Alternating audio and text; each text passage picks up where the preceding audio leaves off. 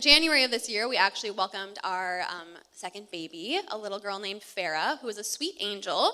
However, she is in the four month sleep regression. I did get up every single hour last night. I am exhausted, but I am believing and praying that if I am not coherent, God will translate, okay? Someone will stand up and interpret. It'll be great. That's not really biblical, so hopefully not. But you get what I'm saying. Anyway, that's a little bit about who we are if you're wondering who this chick is on the stage. And I am so happy to be here to speak to Mother's Day. We are going to jump into the Bible. It's going to be great, but I do obviously want to take a moment to acknowledge the mothers here, to honor you. Um, we know that it is an absolutely rewarding, beautiful, wonderful, incredible job. And I mean, I've been doing it for five minutes compared to some of you, so who am I to say anything? But I'm loving it so far. But it is also challenging. It also takes a lot of self sacrifice. Um, Yep, all the things. It is the perfect opportunity for the Lord to refine us. It's great. Um, so we want to take a moment to honor you in that, to tell you that like you are seen, that you are loved, that you are appreciated, even when you don't feel it, and even if you don't feel it from within your family members. Please know that the Lord sees you, and that He's given you this holy purpose, regardless of if your kids are like fresh out of the womb or if they are like grown, popping out babies of their own. Okay. So know that. Can we just take a moment actually do a round of applause just for the moms? Beautiful. Well deserved. I also want to take a moment to acknowledge my mother in law, who I love dearly, and oh my gosh, the hormones. Um, I hope to be half the mother you are. Anyway, I don't want to cry. So we're going to move forward a little bit here, guys. Um, before I move forward, though, I also want to acknowledge that this holiday for a lot of people is incredibly difficult. Whether or not you know your mother or your children, like you have you have experienced loss, whether or not perhaps they are on this earth, but the relationship is lost, or perhaps strained, or perhaps you're on a journey of just desperately wanting to have that title of mother, to have that baby in your arms, but you haven't seen that dream, dream come to fruition. Um, I just, again, want to remind you that the Lord sees it. I can't help but think of the story of Hannah. Hannah, um, in First Samuel, when she is literally like on her knees in a place of worship, just so just giving it all to the Lord to the point, like just sobbing her eyes out to the point where Eli the priest thinks she's drunk. Um, and I just think like if in those quiet moments when the pain is just that intense, when the wanting and the longing is that intense, just know that the Lord, in the same way that He saw Hannah and honored it, He will He sees you and He will honor you. Um, and He's with you. So let's just take a moment to pray really quickly, okay? Lord, thank you so much for this opportunity to be together, to dig into your word, and to dive into the topic of identity. I just pray for the mothers here that heart, that's hearts are heavy, or for the children whose hearts are heavy because of their relationship with their mother um, or lack thereof. I just pray that you'll be present and you'll be with them. I pray that moms here today who might feel um, just wary, that they'll get a new, a new experience of your presence, Lord. Um, and I just pray for everybody else who is here that whatever needs to be said, will be said, and that your voice will be heard, and mine will be quieted, Lord, um, and that we'll leave here all encouraged and edified. We pray this all in your name, Jesus. Amen. All right, time for the Bible. I've been yammering on enough. Just kidding, I still have a lot more yammering to do. Um, also, I do apologize. I know I speak at the speed of light, and I actually, in my mind right now, I am going slow motion. But for you, you're like, I'm gonna have to watch this on demand and like put it on half speed because, and that's okay. That's okay. I pray that the Lord will honor the time here while you have no idea what I'm saying. Or again, He'll interpret, translate. It's great. All right. So the scripture we're going to be jumping into is Genesis 29, verse 31 onwards.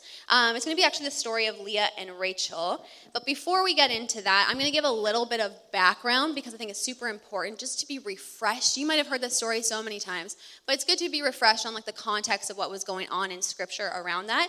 Um, but even more so before that, we're just going to take a moment to talk about identity because Thank you so much, Pastor Matt, for giving me a word and a term that is so incredibly vague. Love it. no, just kidding. It's, it's a very, very important topic to talk about, but it is so vague. And it's also like a buzzword in culture and in Christian culture when we talk about like having your identity rooted in Christ. What in the world does that actually mean? It's kind of like, you know, when like we talk about grace, we like know what it means But if you were to be like, hey, Hannah, tell me about the grace of God. Um, I feel like I'm on like a talk show, not a talk show, like a game show, and I'm like, um, can I phone a friend? Can I Google it? Can I, I just need a second to get my thoughts together. Sometimes it's just not on the tip of our tongue. So I just want to give a little bit of framework so that as we continue our talk today, we're all on the same page. Sound good? Yeah? You guys are having fun so far? Great, me too. I think. Um, I am, guys. I'm having lots of fun. Okay, identity ultimately is the concept of who we are. Again, so vague. Please don't come for me, Pastor Matt. Decide the topic. But really, it's it's discerned by who, like, what gives us our value, what we put our value in, what gives us our worth, where do we find our contentment, where do we find our purpose? Look at all of these categories that can summarize a piece of us trying to like put together our fragmented identity. It shows that there's so many categories, that there's so many ways and places that we can actually put our identity in things that are not Christ. All right? But the best way I find to identify where we are placing our identity is to evaluate what and who we worship. This is this is good. You ready? Whatever we worship ultimately becomes what we are discipled by, and what we are discipled by ultimately shapes and molds us into who we become, aka our identity. And so, if our eyes are fixated on the cross and our eyes are fixated on what Jesus did for us, then ultimately we are being discipled by his teachings, by the Word of God, by our community of like minded believers, and then that hopefully makes us more like Christ. But when we get caught up putting our identity in things that are not of Him, then all of a sudden, again, we are being discipled by things that are not Him, and then we start to look like things that are not Him. Right? And this happens sometimes knowingly and sometimes unknowingly. And I believe when we're talking about our identity being rooted in Christ, we have to acknowledge that it is an ongoing process. It's something that requires reflection because we have wandering eyes. And hear me, hear me. What Christ did on the cross, that's final. Like we can stand in absolute assurance, we can stand in boldness, we can stand in confidence that what he did on the cross and our identity in that, it's it's done. It is finished like he said. His grace is over us. When God sees us, our sin is as far as the east is to the west or the east to the west or whatever the east and the west is here. I'm not a compass, but you get you get the point. That's final. But the thing is, it's when our eyes shift and waver from being on Him and on what He did for us to other things, to things of the world. And that's where things get messy. And that's what we see in Scripture over and over again. It's not, oftentimes when we talk about identity or even idolatry, we think it's turning our back on God and being fixated on these idols or these things that are not of Him. But in reality, in Scripture, it's oftentimes God and. It's the Israelites worshiping Yahweh, God, but also worshiping this God and this God and this God and this God. And that's where things get messy. And that's why it requires us to constantly be on guard and constantly be reflecting and just like taking the moments of humility to check our hearts. Sound good? Great. Wonderful. Gotta get, oh my goodness, I have so many things up here. I made my font way too big on these papers, guys. Unnecessary. Anyway. What we need to worry about is when our eyes wander and waver to the things not of God, um, ultimately we miss out on the blessing of having our focus fully fixed on Him. And we're going to see this in the story of Leah. Time to set the scene though. All right, Genesis 29, verse 31 to 35. If you have your Bibles, you're chilling there. You're still going to be chilling there for a little bit. It's okay. We're going to go back a little bit in Genesis, but I'm just, I'm just going to bring you through it. It's, it's kind of like my translation, my understanding. Read it for yourselves, please please. But what we see is we see in Genesis, God go to a man named Abraham, and he's like, hey, again, this is gonna be my translation. Are you guys ready? It'll be it'll be the Bible. Don't hear what I'm not saying, but I might throw in some slang words that you're like, I did not see that in ESV or NIV. Anyway, he goes to Abraham and he's like, hey, your descendants, the children that you will have, they will end up being my people, Israel. Cool, awesome. Abraham goes on and he has Isaac.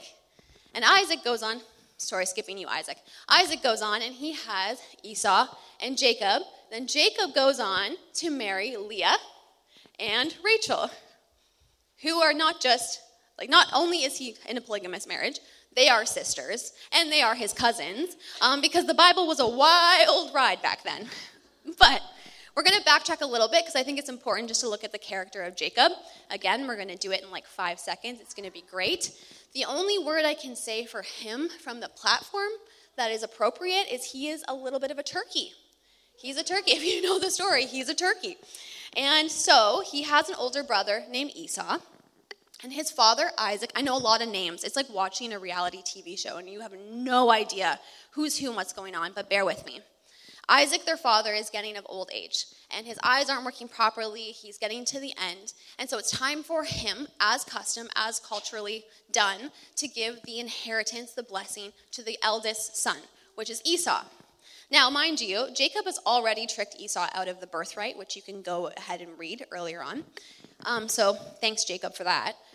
But then Esau is ready to get this blessing. He is told by his father, I need to go out and go hunting to make a beautiful meal, which is a part of the custom. And so Esau is all, he's out there hunting. And Jacob and his mom cook up this plan to steal the inheritance. And so they pretend to be, to pretend to be Esau. And Esau apparently is a very hairy guy.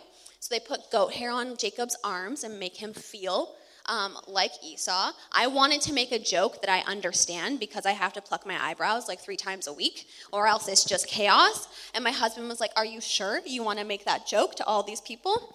Um, yes, babe, I did it. Anyway, Esau's a hairy guy, all right? so Jacob puts his goat hair on, goes to his father, and his father's like, Wow, you sound like Jacob, but you feel like Esau. So, sure, I guess I'll give you the inheritance. Mind you, he's of old age, his eyes aren't working properly. It's fine. So Jacob ends up getting the blessing. And it's not like today's world where it's like, oopsies, just kidding, JK, I'm going to take it back. Like, this is done, sealed, delivered, the end. So imagine how Esau feels when he comes back home to find out everything that he is owed, being the firstborn, is absolutely taken from him, and he can't do anything about it. He's royally PO'd. Can I say that from the pulpit? He's, he's PO'd, guys. He's really upset to the point where he's like, hey, I'm going to kill you. And not in the way that you say to your siblings. Like, this guy, he, he meant it. And so Jacob's like, gotta go. And he flees to his uncle's house. This is where we get to the story we're talking about, but I wanted the context here. He flees for his life, even though he was a turkey, and he comes across Rachel, his cousin. Good times. And he just thinks she is the bee's knees. She's the most beautiful thing he's ever seen. And so he goes to his uncle, Laban. I know a lot of names, but honestly, just you can forget them. It's fine. You can forget my name. It's fine. I won't be offended. Anyway, he goes to Laban and he's like, hey, let's strike up a deal here. I'll work for you for seven years if I can have her hand in marriage. And so Laban's like, sure, I get, I get free work for seven years. That sounds wonderful. And then you can have my daughter. Wonderful. Um, so Jacob does that, and Scripture even says that it was but days for him because of his like love for Rachel. How romantic of him. Except for he's a turkey. Remember, I don't think it's that romantic. Anyway, he goes through the process of working these seven years, but days for him because of his love. It's like Shakespeare wrote this. He didn't. And then, sorry guys, that was not in my notes as well. Um, anyway, and then he goes to Laban. He's like, "All right, I've paid my dues. It is time for you to give me my wife. There is a feast that is held. I want us to pay attention to the fact that it doesn't say wedding ceremony. There is no, uh, like, um, there's, again, see, sleep deprivation. My brain sometimes ceases to function. But there is no like wording of the bride being present. And a feast at that time culturally would have just been the men. And so then it comes to the moment, the wedding night, time to consummate the marriage. And uh, Laban pulls a fast one because it was culturally not okay, or it was a slight if the younger sibling or younger sister was married before the older sibling. And so Leah is actually brought in, and marriage is consummated. Jacob wakes up the next day, not impressed. This is not Rachel. This is not who I worked seven years to be. And honestly, here's the one moment where I have some compassion for Jacob. I'm like, all right, buddy, that would be very challenging. But note, and this is a side note from what we're talking about, but it's a good one. Sin has consequences no matter what. Obviously, we get to like have the we have are on this side, sorry, of the cross. We know that we have grace, we have forgiveness in Christ, but sin still has consequences. Jacob the deceiver ends up getting deceived. Oh, the irony. Poor Jacob. Just kidding. That, that's pretty unfortunate for him. So he's upset. And so he goes to Laban and he's like, hey, what in the world, Laban? And so Laban's like, all right, how about this? You wait this week of your marriage situation, and then you can marry Rachel, and then you have to work for me, though, for another seven years. And so he does exactly that, and that brings us to the story that we're going to dive into. I do want you guys to know, though, that the verse before, um, it said in verse 30, it says, So Jacob went into Rachel also, aka consummates the marriage, because the Bible is spicy, and he loved Rachel more than Leah.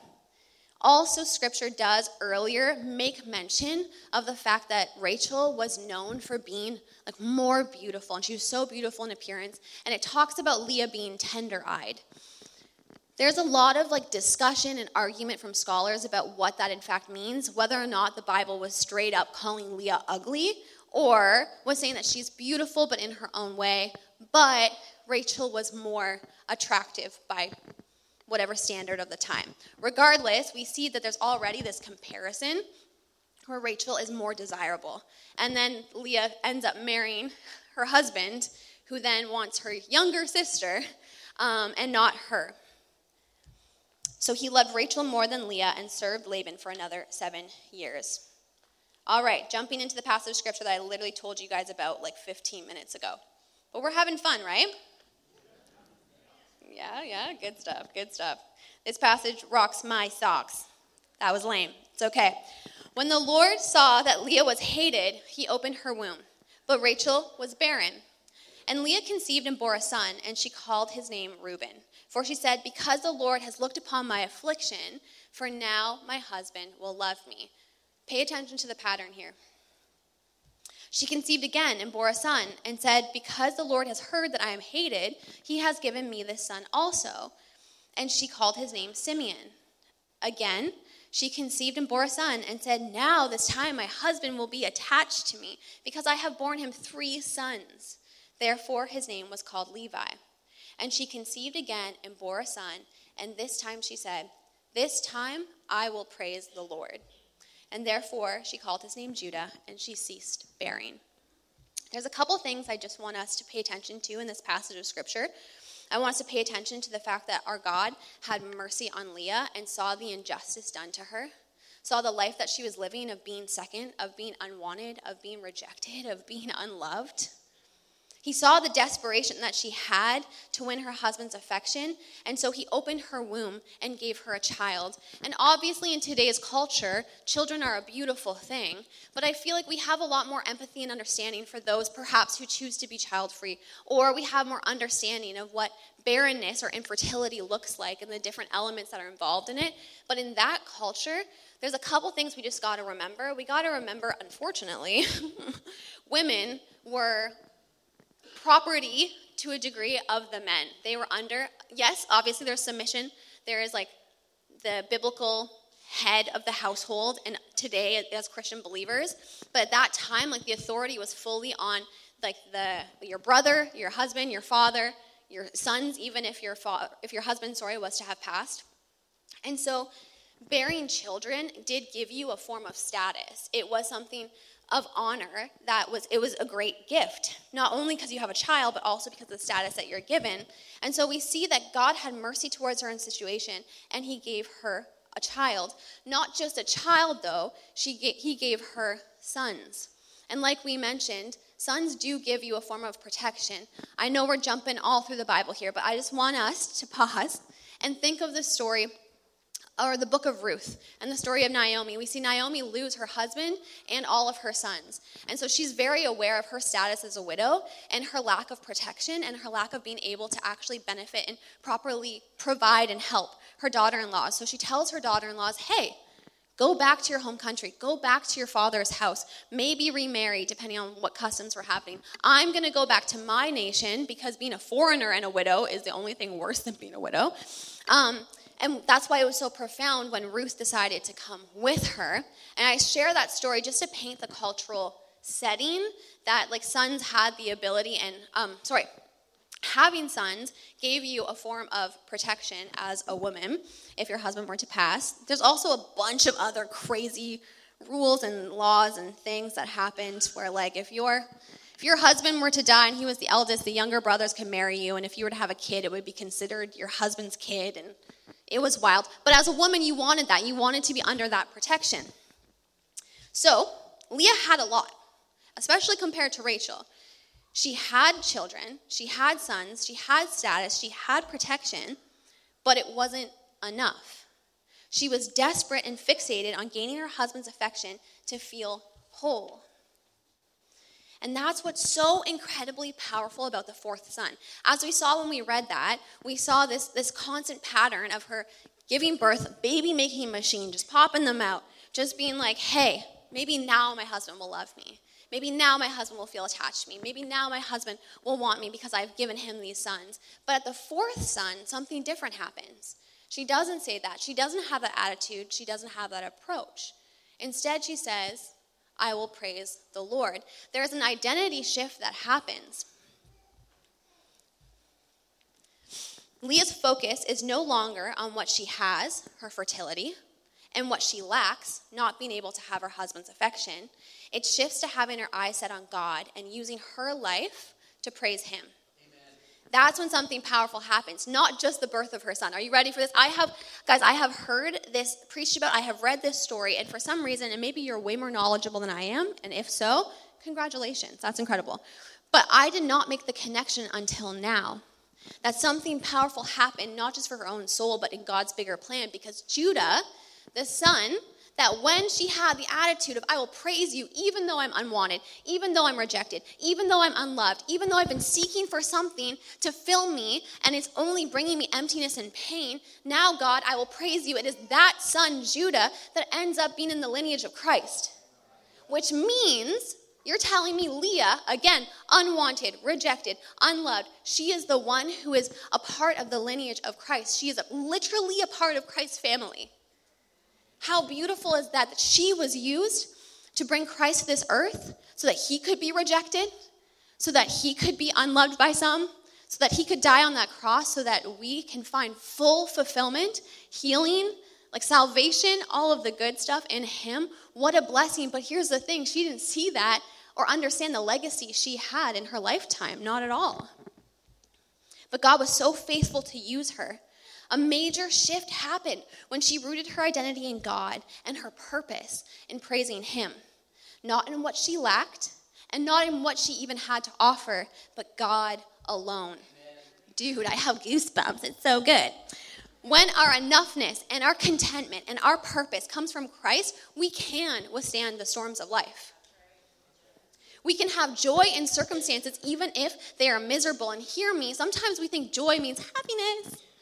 But in reality, I believe a better translation is that we can have hope in those situations that want to rock us off our boat, whatever saying we want to use. And we also can be confident in who we are no matter what the world tries to say. Because what we lack and what we have to offer, they're not the way we measure our enoughness. It's no longer about merit, it's about His grace. Amen. And in that place, we experience His peace because we're no longer striving and we also have clarity of our purpose. Amen. Right? So freaking good. But hear me, hear me. We have to stand on guard and be aware of the temptation to let our eyes wander. Because if we stopped here, we're like, yeah, Leah, add a girl. Wonderful. If you keep reading, oh, geez. That's the thing about scripture that's very encouraging, though. Okay? We hear these stories and then we read them, we're like, they're very human, yet God used them and God loved them. And so thank goodness He can love and use me. That's a side note. But Leah goes on afterwards to have a conversation with her sister where she's like, hey, my son found this plant that you seem to want. Apparently, it had fertility properties. Um, how about we do a tradesies and you give me our husband for a night so I can get pregnant and then she goes on to have more kids, and her attitude is back to the place of maybe now my husband will love me. Maybe now he'll be attached to me. It's important to recognize how easy it is if we don't take the time to reflect and to be, again, my brain not functioning. The word has escaped me for us to just be rooted, there we go, in our identity in Christ, it's so easy to have our focus waver and get caught up in the things that are not of God and spend our lives striving after things that just bring no fruit or bring pain. They do bring fruit, but it's not the kind that we want. So, let's be honest with ourselves. Are your eyes, are our eyes truly, I mean truly fixated on Jesus? And I know there's a lot of you here that you have you have walked the walk. You have been with Christ for a long time and I whew, I would just dream one day of having that kind of faithfulness and that steadfastness. I know it's so easy when we hear a talk on identity to kind of be like, been there, done that. My identity is in Christ. 1000% it is. Yeah, for sure. You are saved. You are His. But are your eyes fixated on Him? Are they fully devoted and like on Him? And it's okay to say, I mean, it's not okay to say no, but it is okay to say no because we're human and it happened. So, will you be honest with me as I ask these questions? Are your eyes fixated on Jesus? Or have you lately been finding yourself fixated on the circumstances of life? Or the busyness? Or the hard? Or even on the indulgent joys. And guys, life is meant to also be enjoyed, and it's not a bad thing by any means. But is that why, where you're finding your identity and your purpose? Are you fixated on what you lack? Are you trying to root your identity in material objects?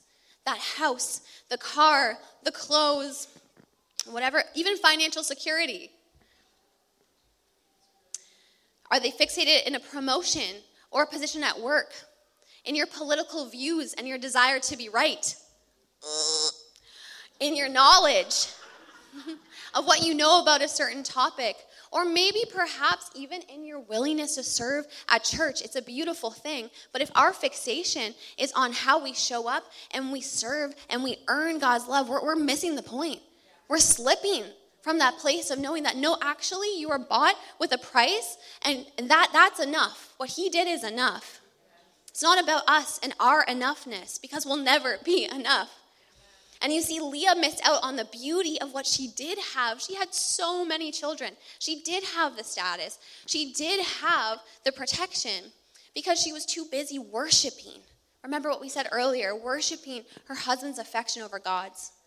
Remember, Leah wanting her husband's love, it wasn't inherently bad. Is it not a normal thing to want to be loved by your husband? But the fixation above God is what caused the issue. Is God truly enough for us? Amen. Honestly. And it's easy to say yes, but does our lives, do our lives reflect that? Does where you put your time, your energy, your resources, your finances, your joy, your meaning from life, aka your worship, does it reflect that?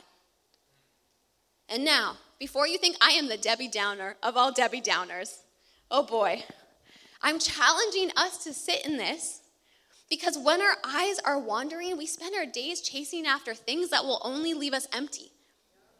We miss out on the fruit that comes from the closeness with Jesus. And I don't want you to miss out on the beautiful experience of being in his presence. I don't want you to miss out on the fact that when the trials of life come, and they will come because life is tragic, if you've lived long enough, you know that you can be rooted and you can't you don't have to be swayed and torn apart when the trials of life come because you know that you are rooted in Christ and what he's done for you that he is enough and he will give you what you need to get through that circumstance. That's why we must regularly take inventory and ask is my identity rooted in Christ? Am i worshiping God alone? And so when it comes to Mother's Day I got like five more minutes in me, okay, guys? You doing good? Doing okay? I know I was just coming down with like a hammer, but it's because being close to the Lord and having, like, being free from the things of this world that we want to put our identity in, it is, there's nothing sweeter. And I say that as somebody who 1000% places my identity in things not of Him, and I am convicted regularly. But when it comes to Mother's Day and speaking to mothers, I, I have a little bit of an unpopular opinion, but hear me out. Motherhood is not your full identity. Amen. All right? It is a beautiful part of it. Guys, it is my favorite part, apart from obviously being bought by the blood of Christ. but we have to seek our identity in Christ first, and from there we see the holy purpose that is motherhood. Right? I'm going to say it again.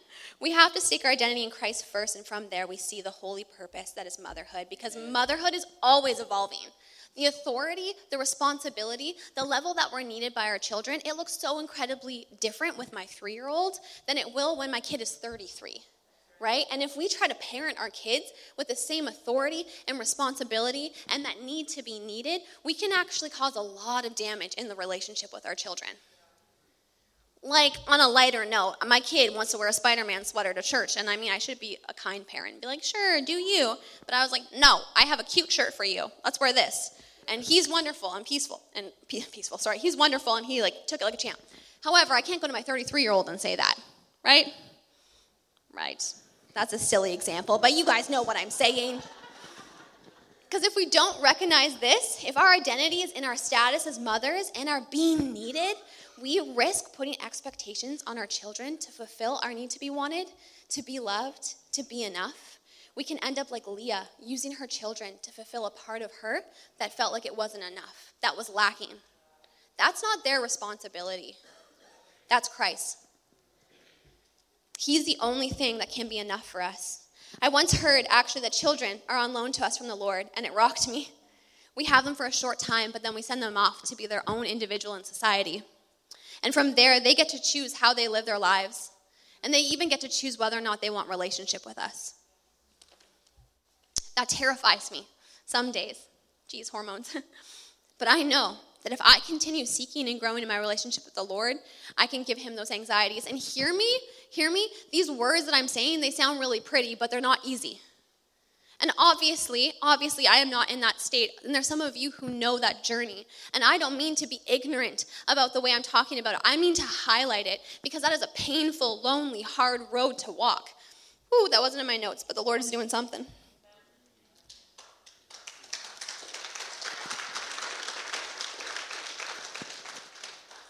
What a sweet gift that we can give the Lord those anxieties, that we can trust that He will protect our babies no matter what and no matter where they go.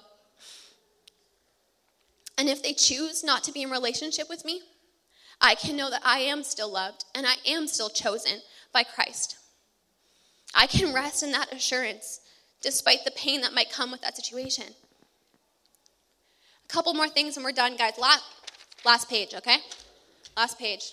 If our identity isn't rooted in Christ overall, it can shake us on the days where we feel like we do not have what it takes. Whether that's simply just being so spent and knowing that, like your children, especially with young children, they're your responsibility. You gotta show up, you don't have the choice. Or whether that's coming upon a circumstance in life that is tragic that you literally are like, Lord, this is impossible. I don't even know how to get through this myself, not alone, like, lead my children through it.